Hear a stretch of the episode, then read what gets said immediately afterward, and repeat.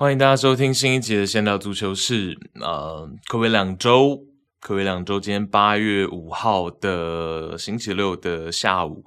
然后我们是要继续聊转会，那这是聊转会的第三集。那我们这一集呢，会聊两个大标题，第一个是 Usman Dembele，Dembele 从巴萨算是落跑去到巴黎。那在巴萨球迷的视角呢，当然就是一个。比较偏向是落跑新娘或者是负心汉这样的一个角色嘛。那呃，基于这个部分，那我们在这个肥皂剧上面来跟大家回顾整个剧情，好，然后包括当中合约当中的一些细节，那我觉得也是蛮有趣的，可以跟大家分享。那再来呢，第二个大标题是要聊的是这个 Mickey Van de Van，从狼堡去到热刺。那也是热刺球迷、热刺球队引颈期盼的这个引援哦。那基本上也是已经谈了非常的久了。那也是这个夏天热刺必须要拿下的中后卫的这个位置上面非常重要的这名球员。那呃，VDV 的部分呢，我们会聊他的技术特点，上赛季的狼堡表现的怎么样。那同时我们也会跟大家去聊，就是 VDV 在过去其实他也曾经上演过一次这个肥皂剧哦。那个时候他是在。他的这个青训球队荷兰的俱乐部弗伦丹，好，那从弗伦丹去到狼堡这个过程呢，其实是也是一出肥皂剧的。那这个肥皂剧的过程，我们也跟大家回顾一下。然后包括就是他当时其实是这个弗伦丹的队长。那在这个当队长的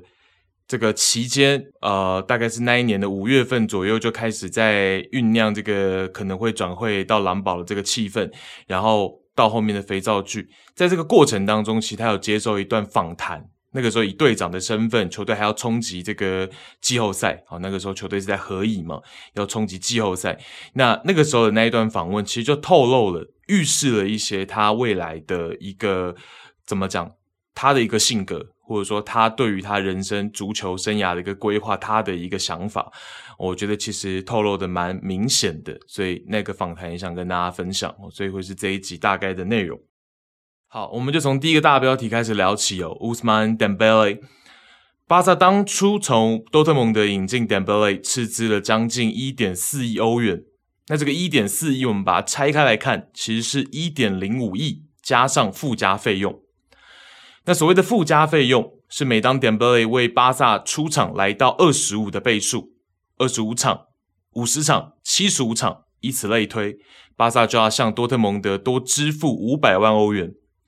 所以到 Dembele 离开巴萨为止，一共为巴萨出场了一百八十五次，也就是三千五百万欧元，加上前面的一点零五亿，所以是一点四亿。也就是说，光是巴萨从多特引进 Dembele。一共就花了一点四亿欧元。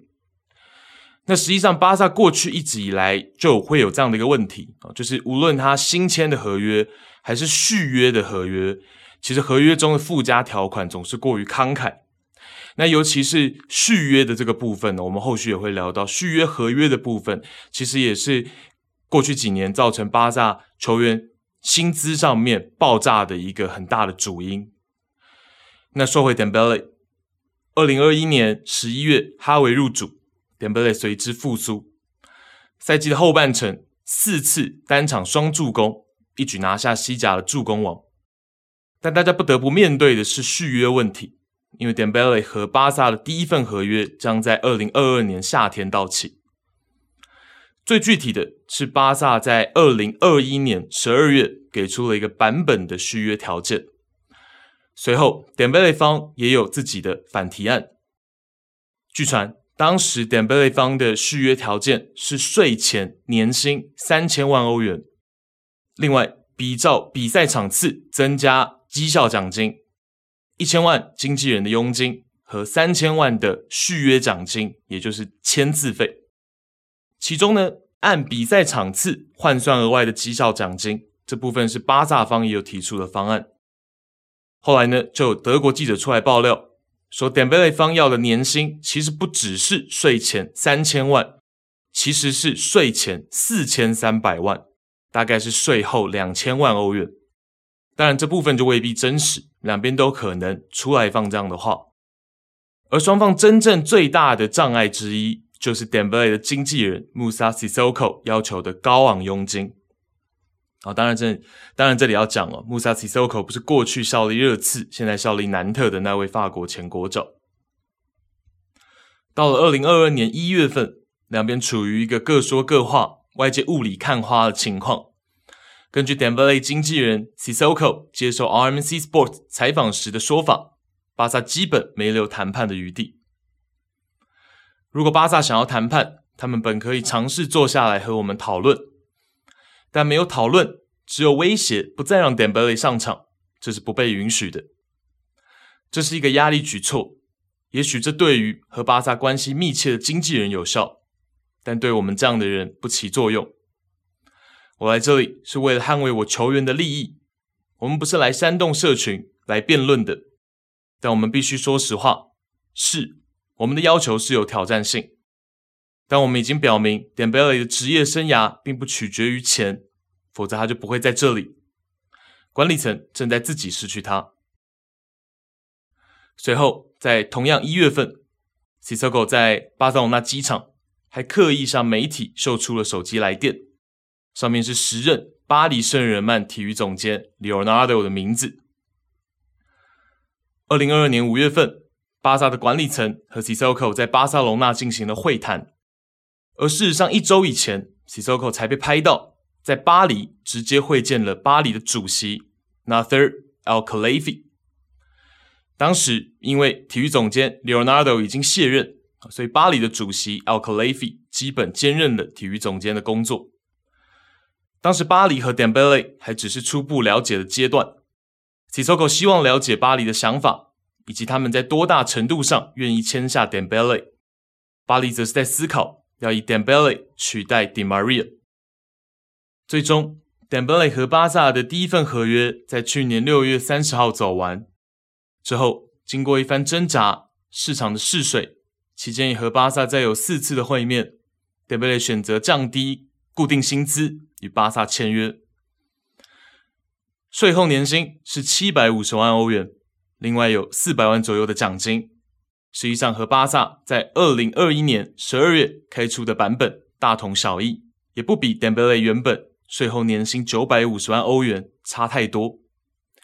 唯一就是在任何时候，巴萨的版本都不直接包括经纪人 Sissoko 的佣金和签字费。双方签下了一份为期两年的新约，在二零二四年六月三十号到期。在这份重新签下的合约当中，有一项五千万欧元的解约条款，有效期限二零二三年七月三十一号。从二三年八月一号开始，解约金将会上调至一亿欧元。另外，由于巴萨无法在合约中设立和支付所谓的忠诚奖金。所以同意 Dembele 和他的经纪人，如果 Dembele 在合约进行当中转会了，可以从转会费中抽取百分之五十。也就是合约当中的这两个 bug，让这部肥皂剧走到了今年夏天，来到了剧情高潮。Dembele 的合约又一次只剩下一年，而这时候巴黎圣日耳曼也正式出现在了主线剧情。七月二十八号。巴黎打算出手的传闻四起。七月三十号，多家媒体报道，巴黎决定正式致函巴萨，准备激活 Dembele 五千万欧元的解约金条款。一开始，所有外媒的焦点都放在所谓的最后期限，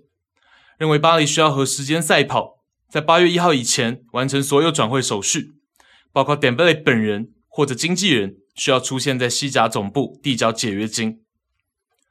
时间快转到西班牙的八月一号，五千万欧元的解约条款果真没来得及被激活。就当大家以为如果巴黎还想收购 Dembele，需要去准备一欧元的时候，事情又迎来了反转。巴黎再次致函巴萨，激活了合约中的私人条款。这是原本媒体上完全没曝光的条款，也正是这个条款会让巴黎仍然只需要支付五千万欧元。原来呢？当初合约里面另外有一个协议，如果满足某些条件，巴萨就要强制接受 Dembele 的出售。激活之后，巴黎有五天的时间完成这笔转会的文书手续和支付款项，并且因为不再是解约金的模式，双方俱乐部还有谈判细节的空间，例如不同的支付方式等等。根据后续报道，巴萨将会获得五千万转会费当中的两千七百万，略比原本的两千五百万多一点，其余部分仍将归于 Dembele 和 Sissoko。而 Dembele 和巴黎的部分会是一份为期五年的合约，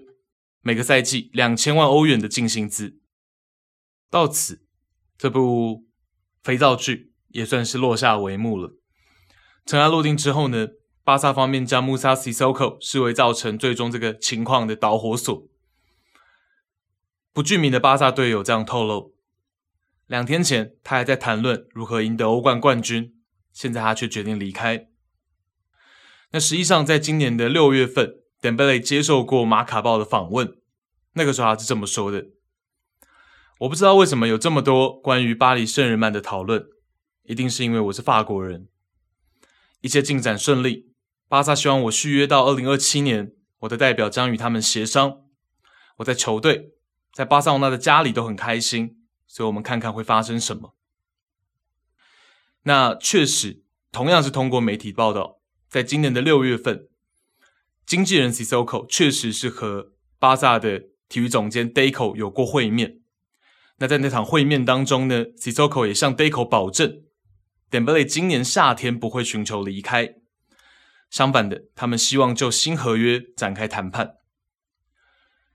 所以，这确实是一个肥皂剧。那我相信，对于巴萨球迷的视角来说，确实也是一个我们他们前面也讲嘛。落跑新娘或者是负心汉的这样的剧情，那如果他是负心汉的话，他最辜负了谁的用心呢？那我想会是巴萨的主帅哈维，因为我们知道哈维作为教练回到诺坎普，其实他不止一次在登贝莱身上下注，也不止一次为登贝莱去掩盖他身上的一些缺点，尽可能的去突出他的优点。哈维曾经这样子去称赞过 Dembele，在他的位置上，他可以成为这个世界上最好的球员之一。他是一对一比赛中最好的球员，世界上很少人能像他这样。去问问西甲的边后卫就知道了。所以我相信哈维的用心其实是大家都能看得出来的。那 d e m b e l 其实真正最辜负的，我相信会是哈维。那在这两次。呃，合约第一份合约到期，第二份合约也即将到期，在两次谈判的过程当中，其实哈维都扮演了当中至关重要的角色。那即便是这一次，哈维也试图的在最后的关头跟 d e m b l e 沟通看看。哦，那最终呢是去意已决啊。那呃，当然这其中也包括了我们上述讲的合约当中的那两个 bug。所以我蛮喜欢一句话的，就是足球转会是最令人兴奋的。但也是最复杂的事情之一，所以我蛮喜欢这句话的。那同时，对于 Dembele 呢，我也蛮喜欢一句话，是我前几天看到这个国外的作者他的标题，他的文章标题是这样写的：Dembele 是一个难以辨认的人，难以辨认的人。那我觉得，在足球世界，尤其以我们这种观众的视角来说，球迷的视角来说，其实有蛮多人是这样难以辨认的人。那或许。单从故事表面的故事来看的话呢，这个绝对接近于反派，我认为是没有问题。但是，呃，那前面的很多话，或者说前面的很多举动，那跟哈维的关系好像越来越好。那这些东西到底是真是假？好，那这个过程当中到底是又有怎么样的一个变化？那经纪人到底是占了怎样的一个位置？就是说，到底经纪人有办法去影响 Dembele 多少？所以这都是这个故事当中我们没有办法剖析、没有办法完全看透的部分哦。所以我觉得那个标题是不错的哦。Dembele 是一个难以辨认的人。最后要讲，巧合的是，Dembele 最后一次身着巴萨球衣是他们刚刚参加的季前热身赛，在拉斯维加斯的球场 Allegiant Stadium 忠诚球场。这是我们第一个大标题。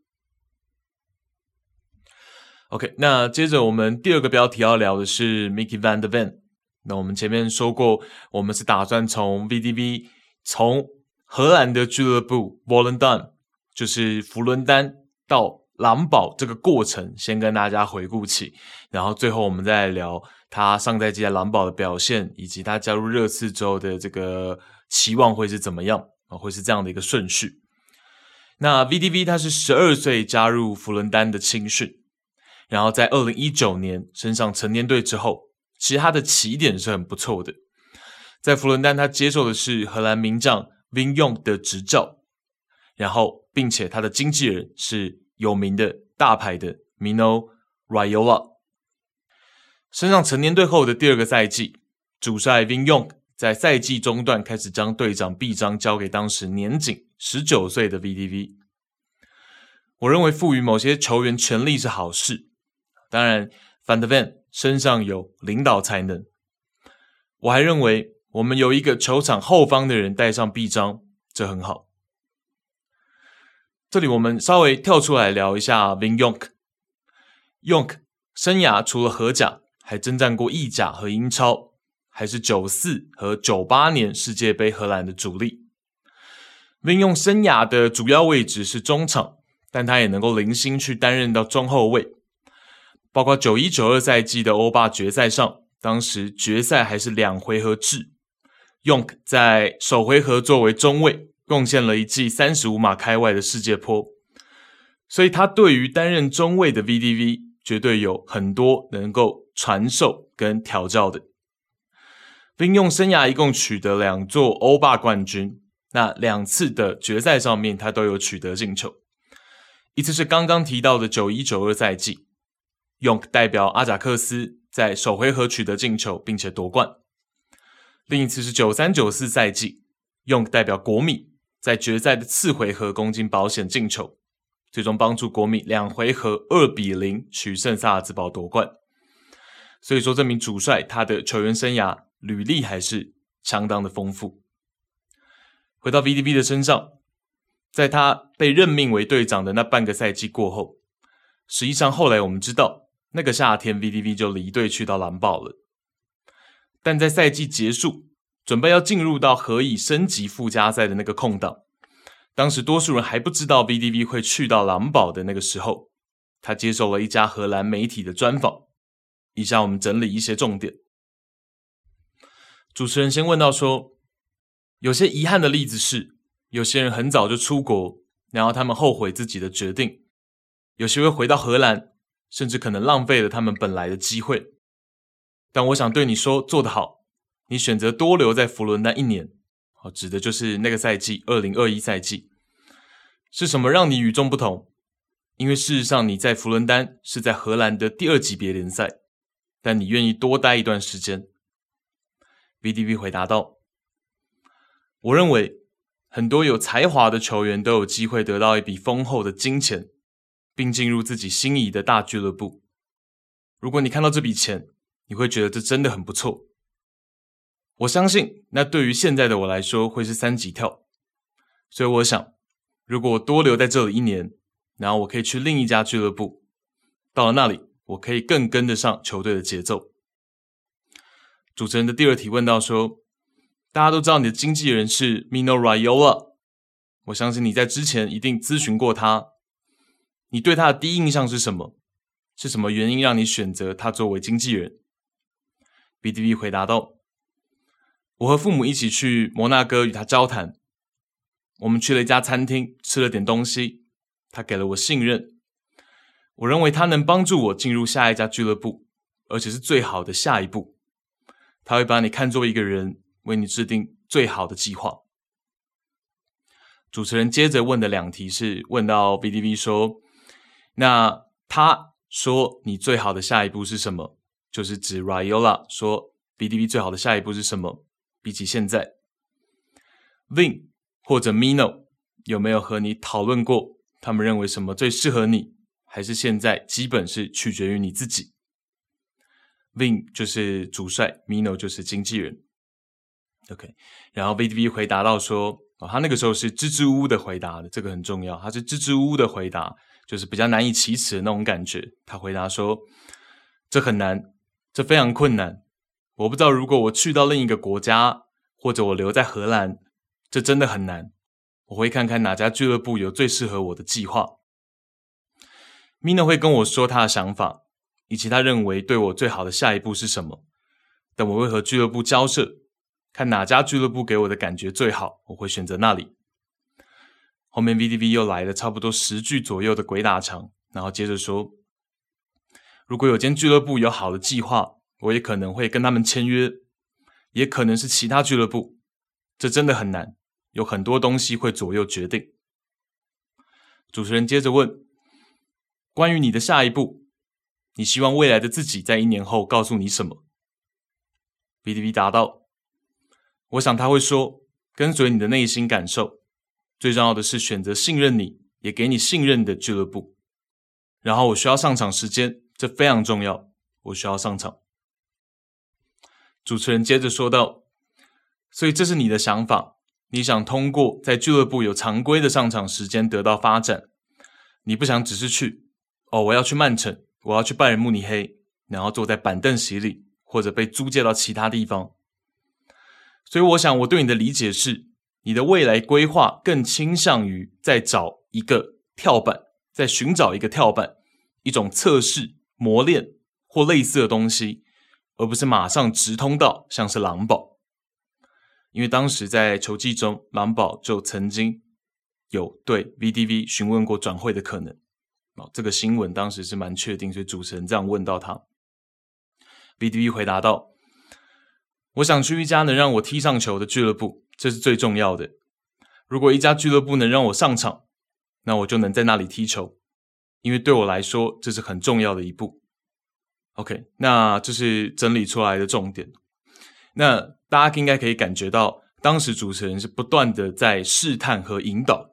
希望 VTV 说出一些符合自己期待的答案，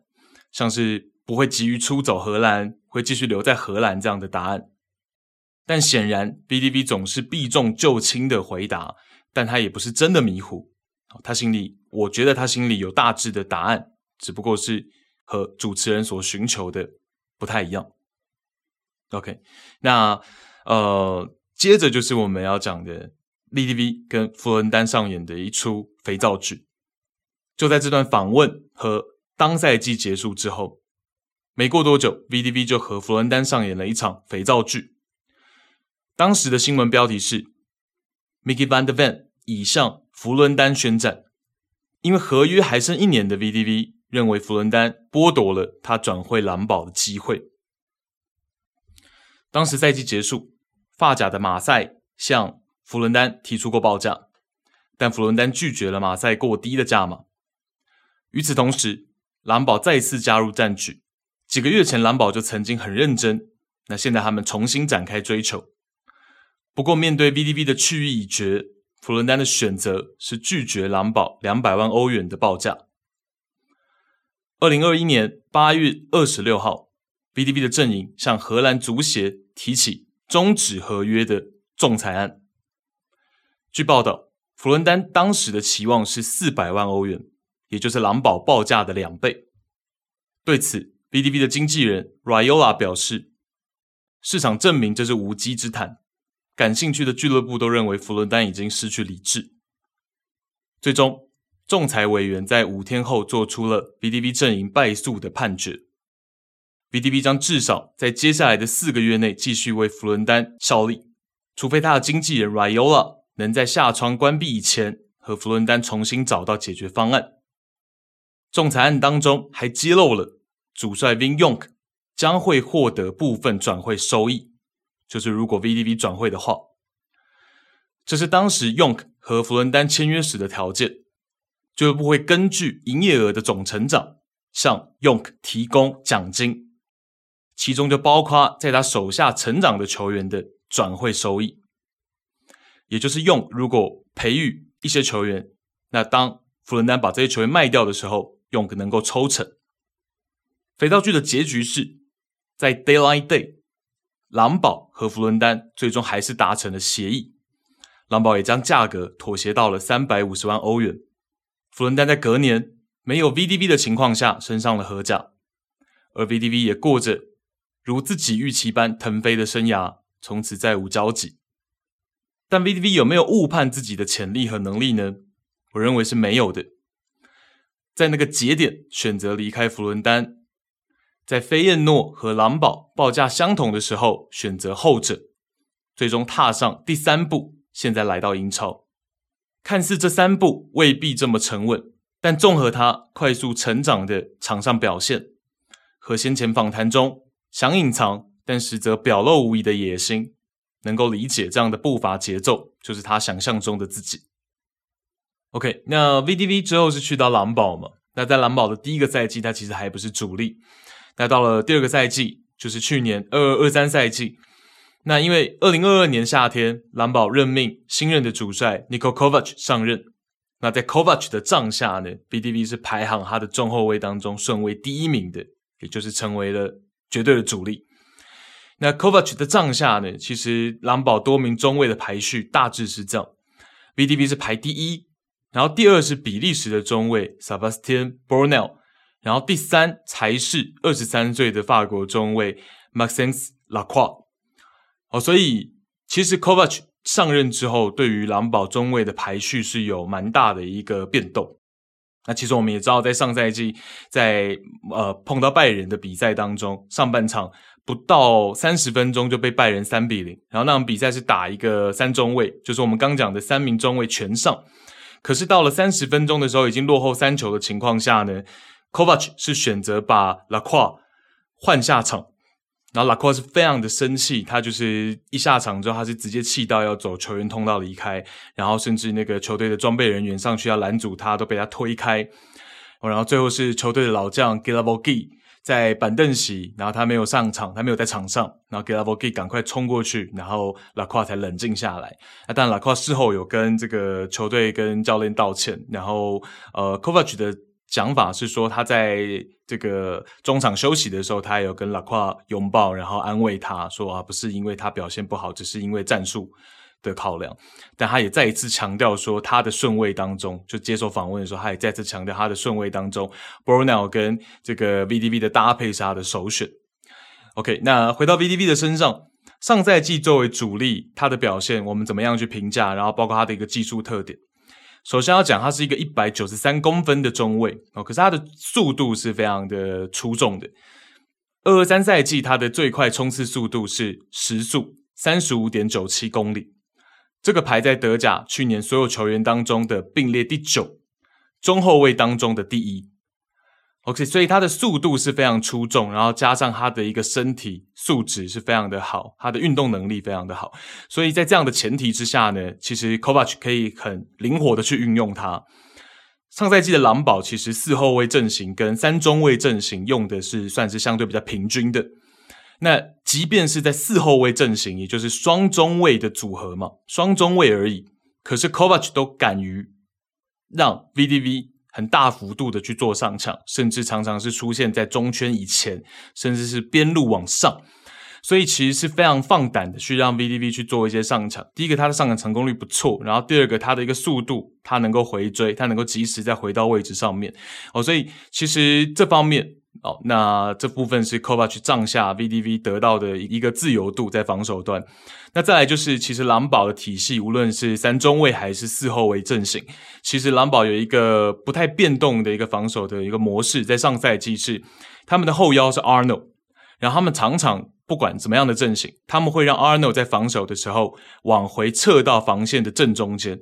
那这个时候，防线的两边的人就可以往边路摊开。然后可能边后卫可以更高的上墙，然后边中卫也可以扑出去到这个边路去防守，到边线的位置去防守。哦，所以在这样的变化之下呢，其实也是 VDB 上赛季去可能在经验方面这种类型上面，他可以学到更多。哦，就是说，诶，有个后腰回来的时候，我能够呃扑出去到边线去防守。那甚至回来的时候呢，有的时候我可以跟边后卫去做一个。防守上的换位等等，所以上赛季其实 VDV 他在防守上跟队友之间的一个换防、换位置、临场的一个换位置的一个防守，或者是协防补防这样的东西，其实我觉得他应该是学习到蛮多的哦，因为狼堡的体系是这样。那所以呢，在场上我们可以看到 VDV 上赛季做的比较好的地方，第一个他的一个补防的意识是非常的强的。好，那补防的意识是什么？譬如说。他的中后卫队友有失位的情况，他往身后去补，或者是他可能往侧面去补。好，在这方面他判断的非常的准确，而且执行的非常的到位，所以补防的意识是我觉得第一个点。然后第二个点呢是，呃，V D V 上赛季他的一个回追放铲相对来说非常的干净。那我大概是看了四到五场他的比赛，那尤其我在这个夏天又认真回去看了休赛季，我又认真回去看了狼堡跟多特还有拜仁的四场联赛，那我可以看到 VDV 在防守上他的一个放铲相对来说都是非常干净的哦，所以我觉得这个部分也是他的一个很大的优点。那包括他的速度嘛，然后我们说他的一个放铲的时候他的一个判断。对，那所以它的一个放产相对都很干净，那所以这两点我觉得是可以提出来跟大家讲的，它的一个很优势的地方。那再来就是它的一个抢断成功率，其实是有小幅度的在提升，平均九十分钟的抢断成功率，前一个赛季二一二二赛季是零点七九一，那在上赛季二二三赛季来到了零点八二三。哦，所以其实八成多的一个抢断成功率，那就代表说他的一个抢断，我们刚加上我们前面讲的放铲哦，大家可以综合起来看，他的一个防守上的判断是很好的。我自己认为他的球商是不错的，我觉得他的球商是是蛮蛮出色的，包括他的一个因为年轻嘛，所以他的一个反应，有的时候我们在一些情境下看他的解围，哦，他可以很快速的用他的左脚去做解围，这部分我觉得也是。呃，可能因为他年轻嘛，所以是非常的反应非常的快速的哦，所以这是我从呃上赛季，尤其是打拜仁跟多特的那四场比赛观察下来。那因为狼堡去年是有大败给拜仁，也有大败给多特过，哦，是有零比六输给多特过。但是这两场比赛大败的情况下，我们就要去看嘛，是不是跟 VTV 的防守上是有关联的？那实际上我的一个观察下来。两场大败都跟 VTV 自身没有太大的关系，哦，所以我觉得这个也是蛮重要的，特别要跟大家讲啊，因为其实狼堡上赛季的一个防守表现，整体上来说，整个赛季来讲并不是太好，哦，可是跟 VTV 的关系并没有到特别大，哦，所以这个地方是我觉得的。那讲到狼堡，我们可以顺便跟大家讲，我整理到的一个数据是，上赛季的狼堡呢，在使用三中卫阵型的七场比赛，场均失球要到二点四二颗。使用四后卫阵型的二十七场比赛，场均是一点一四个失球。哦，所以其实使用四后卫阵型的比例是稍微高一点，二十七比七嘛，跟我前面讲的稍微有点出入哦，二十七比七。那我的印象里面感觉已经相对来说是比较均衡一点了。对，那二十七比七的情况下，可以看出来四后卫阵型用的比较多，那场均的失球其实也是比较好的。好，所以 VDB 的部分呢，它的一个技术特点，它的一个能力，加上它就是一个热刺引颈期盼的左脚中卫。哦，所以等等之下，我觉得呃会是很适合热刺的一个人选。哦，加上他年轻嘛，那补强来说，现在。豪门球队，或者说我们说强队，其实补强，我们发现这几年特别重视年纪，又更重视。以前不是不重视，但现在又更加重视，可能会更希望我补到的是快要进入巅峰期的球员，而不是已经在巅峰期或者是巅峰期后段的球员。他们现在更重视这件事情，所以我觉得 V D V 不管年纪来说、潜力来说、球商来说，都是一个蛮正确，也是夏天我们知道嘛，热刺已经期待了。这件事已经谈了一两个月了，哦，那终于是达成，那是最终是四千三百万英镑，然后再加上附加费用，哦，所以是这样子的一个呃转会费，然后最终从狼堡取得了 VTV，哦，那这个就是第二个大标题要跟大家分享的。OK，那最后我们来整理一下，稍微整理一些些我有关注到的意甲近期的转会消息。那首先先讲两个大家比较关注的嘛，第一个是 Young Sommer 哦，Young Sommer 是从拜仁去到这个国际米兰。那 Young Sommer 之前跟拜仁的合约当中是有解约条款的，但实际上这个条款更类似于君子协议。当时的协议是，如果 Neuer 将会以一号门将的身份归来，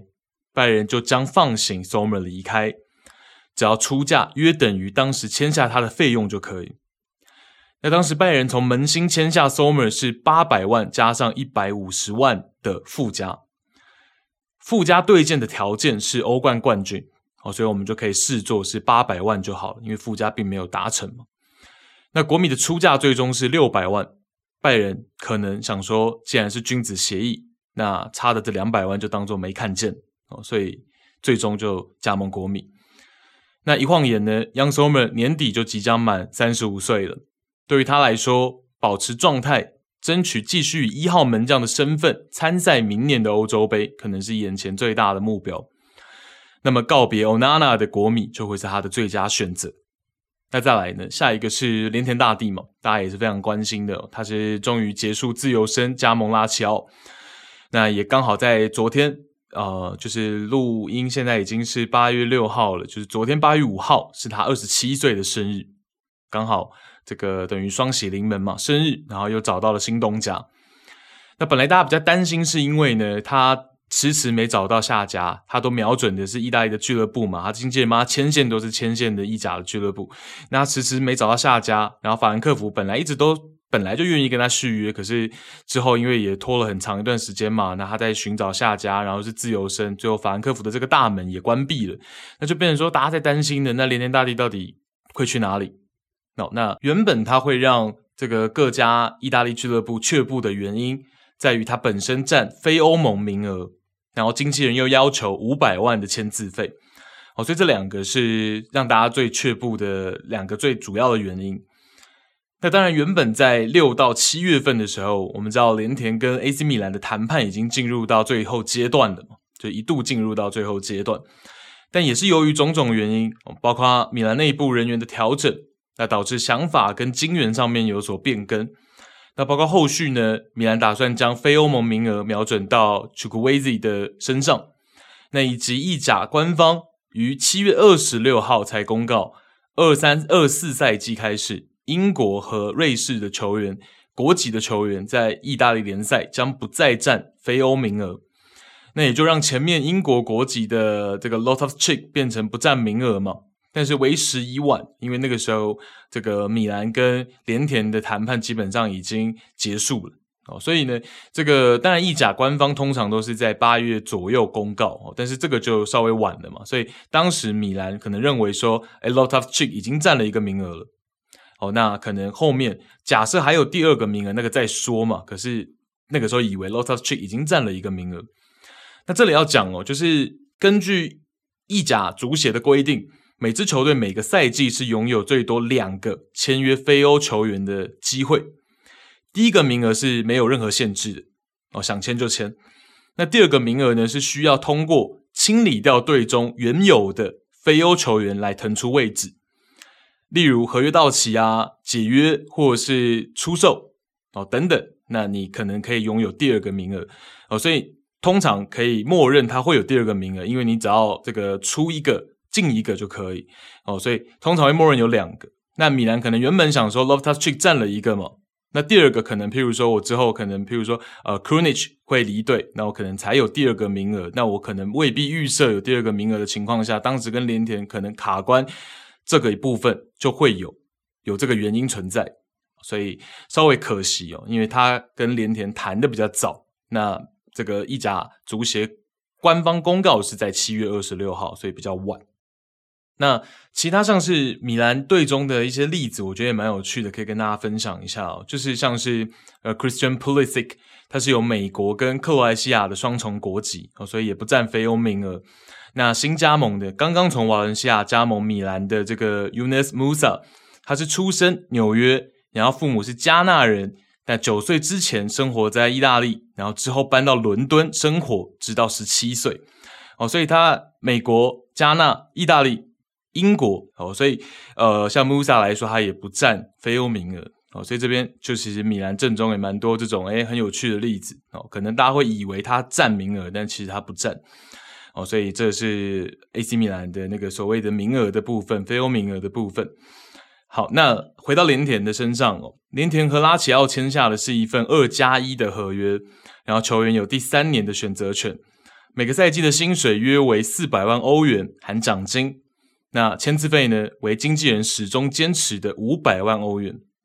那当然，这个细节的部分其实有蛮多报道是有一些出入的，但是落差不会到太大，所以大家可以大概参考这样。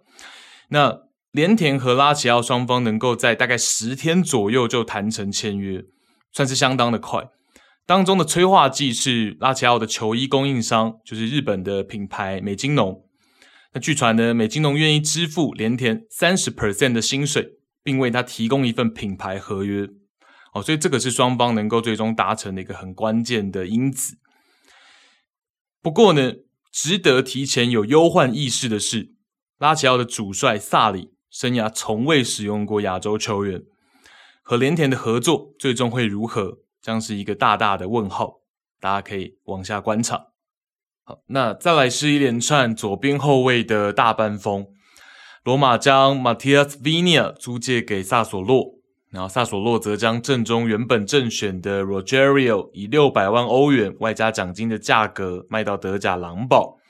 复选的 Kyriakopoulos 则租借给蒙扎，而蒙扎呢，很可能接着出售自己上季的主力 Carlos Augusto。哦，所以会是一连串这种骨牌效应的感觉。那其中上述讲的 Viña 还有 Kyriakopoulos 的租借都附带买断条款，然后都是如果满足某些条件，买断会变成强制性。好，那萨索洛呢？萨索洛的部分哦，萨索洛在上赛季，呃，应该说上上赛季的二一二二赛季，主力左边后卫是 Kyriakopoulos。这位希腊的左边后卫，那上赛季呢，二二三赛季就换成 Rogerio 成功篡位。哦，上赛季 Rogerio 几乎全勤先发出场，把 Kyriakopoulos 挤出去这个主力轮换，然后季中呢被租借到波隆纳。哦，所以上赛季萨索洛的左边后卫本身这个正负选就有一个取而代之的情况，然后这赛季还没开始，两个人都已经离队。那，呃，这两位球员呢，Kyriakopoulos 本身是一名攻强守弱的边后卫，他能兼容到边翼位的位置，甚至是边前卫。那他对于蒙扎的三中卫体系来说呢，算是一个无缝接轨哦，因为我们知道蒙扎本身是一个三中卫体系，所以，呃，这名希腊的后卫其实去到蒙扎，去到三中卫体系，会比他留在萨索洛来的更适合。然后 Rogerio 的部分呢，这位巴西的边后卫，他相对而言攻守更均衡。那因为狼堡呢，上赛季的主力左边后卫 Paulo Otavio 是去到了沙乌地阿拉伯嘛，加盟的好像是这个萨德体育会哦，所以蓝宝是缺一个这个左边后卫的人选。上赛季在 Otavio 季尾。受伤的情况下，其实蓝宝都是让这个卡明斯基去算是客串左边翼位，上赛季尾声打比较多三中卫体系哦，所以蓝宝上赛季是尾声，其实 Otavio 就受伤，然后现在就是从萨索洛补充到 Rogerio。OK，那其实，在过去短短一个月内呢，有非常多支俱乐部和 Rogerio 有过连结，包括了英超的纽卡和艾弗顿。然后包括了意甲的尤文、德甲的多特，那最终这位巴西边卫是选择了狼堡。好，那刚刚还没提到的是，还有两位左边后卫嘛，一位是这个 Carlos Augusto，那这位二十四岁的巴西边翼卫哦，他当然是更适合打边翼卫的，在他首个意甲赛季崭露头角，除了三场受伤之外。上赛季他代表蒙扎在联赛出场了三千零八十六分钟，收获了六球五助攻，光是这个账面数据就已经打趴了上赛季绝大部分意甲的边翼位。那 Augusto 的进攻能力高于意甲的平均水平，然后也有冲击球门的能力，就是一定前插禁区的能力，并且他的体能很出众。那近期传出。Augusto 是得到了尤文和国米的大力追求，然后连亚特兰大和都灵都慢慢的在后续加入战局。而消息中呢，Augusto 自己是更想加盟国米，因为能够参加欧冠。哦，不过国米的问题是呢，他们需要先出清 Gosens 才能引进 Augusto。哦，但是 Gosens 的留队意愿相对强烈。啊留队意愿相对强烈，先前他已经拒绝了狼队的邀请，可是呃，Gosens 想要留在国米继续竞争他的位置，目前来讲是这样。那狼队提出的是租借加上有条件触发的一千四百万买断条款哦，所以大概如果 Gosens 最后在夏天会离开国米的话，也应该接近是这样子的一个价码哦，租借加上一个买断条款，可能会是这样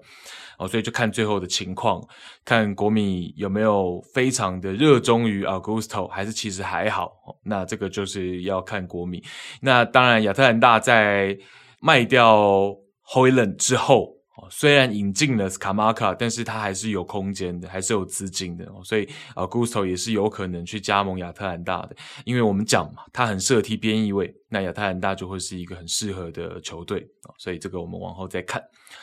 然后最后聊到 Matheus Viña，那 Viña 呢，这位乌拉圭国脚，上赛季季中是被罗马租借到英超的伯恩茅斯，其实表现算是可圈可点。首秀面对热刺就有进球，然后之后面对切尔西的进球是更为漂亮。那上赛季罗马跟伯恩茅斯的租借合约里面其实是附有一千两百九十万英镑，大概是一千五百万欧元的买断条款，但伯恩茅斯的算盘是不打算激活这个买断条款，打算等租借到期之后再和罗马谈一个更好的价格。因为他们知道罗马在七月以前，我们上一集也讲嘛，罗马在七月以前是有这个 FFP 的压力，结果就是罗马并不接受樱桃八百万欧元左右的报价，然后樱桃也转身去购买了 AZ 的年轻边卫 Miles k i r k e t s 呃，那所以呢，Viña，然后 Viña 就通过租借在萨索洛留在了意甲。哦，那这一次呢，罗马给萨索洛设定的买断价格接近一千万欧元。我们上面也讲了嘛，这是有条件触发的强制性买断哦，大概是一千万欧元。然后呢，因为萨索洛是一支稳定踢主踢四后卫阵型的球队嘛，哦，所以 Viña 刚好是不善于踢边翼位哦，比较传统的边后卫，所以这对他来说会是一个不错的落脚处。就等于说，Viña 刚好跟我们上述讲的 Kyriakopoulos 是相反过来的，一位很适合萨索洛的四后卫阵型，一位相对来说不那么适合。好，那哦，还值得一提的是呢，在贝尔萨上任乌拉圭主帅之后，Viña 现在是乌拉圭的新任队长啊，所以这边可以再提一下这件事情。好，那我们也可以来数一下其他萨索洛今夏的引援。从尼斯租借来了主帅 Dionisi 的旧将 Mattia Viti 啊，这位二十一岁的中卫，过去他是在恩波利接受过 Dionisi 的执教。然后据 Vitti 自己所述呢，今夏也是 Dionisi 亲自致电，让他对于加盟萨索洛没有丝毫的犹豫和迟疑。那这个租借合约当中呢，附有一千万的非强制性买断条款。一年前，恩波利是以一千三百万将 VT 卖到尼斯，啊，那现在呢，等于尼斯是把它降价到了一千万的非常自信买断价格。好，那上赛季在尼斯因为伤病跟适应问题的关系，其实仅仅上阵十二场。那另外萨索洛夏天的引援还有 Christian Volpato，好，这个之前我们在世界杯前的。某一集跟大家聊过啊，这位澳洲的小孩年底才满二十岁，然后他的位置是进攻中场跟右边锋为主，转会费是七百五十万欧元，外加十五 percent 的二转抽成。那这个据 Vopato 自己所述呢，萨索洛对他感兴趣已经两年了，然后他自己也觉得说这是一个很适合年轻球员的地方。然后，因为他说这里已经出了像是 Scamacca、Frattesi 这样的球员，所以他想要这个机会。那呃，这是他的部分。然后之前呃，在世界杯之前跟大家提的时候，是因为他那个时候罗马缺人手，然后把他提上来，然后就注意到他嘛，然后跟大家分享一下他的故事。然后在世界杯回来之后呢，其实罗马大部分的时间基本上穆帅就没有再启用 Vopato，没什么给 Vopato 上场的机会。然后在某一次呢，终于有给他替补上阵的机会的时候，我就看了他的表现。然后我最后就跟我们某一个罗马的听众有分享我的想法，我就觉得难怪穆帅不用，是因为 Volpato 在防守端的这个态度，然后包括他的进攻端，他是我那个时候形容他是很像书生，就是太。柔弱了一点，哦，所以我觉得这点呢，是他到这个萨索洛一支新的球队，他是可以去去做调整的。哦，当当然他在进攻端，我觉得他是有一点点的一部分的天赋，可是，在整个这个对抗性上面、防守的态度上面，这个是会比较需要再去做调整的。哦，然后值得一提的是呢，Vopato 现在还是在 Totti 的经纪公司旗下。好，那哦，当然了，当然。这个对于今夏而言呢，萨索洛还有一个引援，就是这个 Pinamonti 嘛。当然，Pinamonti 上赛季就在萨索洛了，可上赛季是租借，然后然后也是有条件的情况下呢，就会触发买断条款，然后是两千万的买断。那个时候是从国米租借嘛，然后今年就是今年夏天正式两千万买断了 Pinamonti。那 Pinamonti 上赛季当然的表现就没有前前赛季在恩波利来的这么出色哦，所以他也是需要一个新的赛季证明一下自己嘛。上赛季只有五颗进球哦，所以这赛季可以期待一下这名前锋，因为才二十四岁嘛。虽然大家可能会觉得说他的一个上限是呃比较有限一点哦，可是因为前前赛季在恩波利其实表现还是不错，有一个这个。啊，双位数的进球嘛，所以上上赛季五颗进球就稍微觉得可能没有到他的一个该有的发挥，我们可以看一下这赛季会不会有一点反弹。好，那接着我们再说一说另外一组左边后卫的班锋啊，这个是小班锋，Fabiano Parisi 以一千万欧元从恩波利转投佛伦提纳，那恩波利呢又从意的帕尔马找来 Giuseppe Pezzella。OK，所以这是一个小小的、比较小型的班风。那 Parisi 当然他堪称目前意大利本土前景最好的边后卫之一哦。这个之前我们也好像有跟大家稍微聊到过他哦。然后之后如果有机会，我们再跟大家去做一个延伸。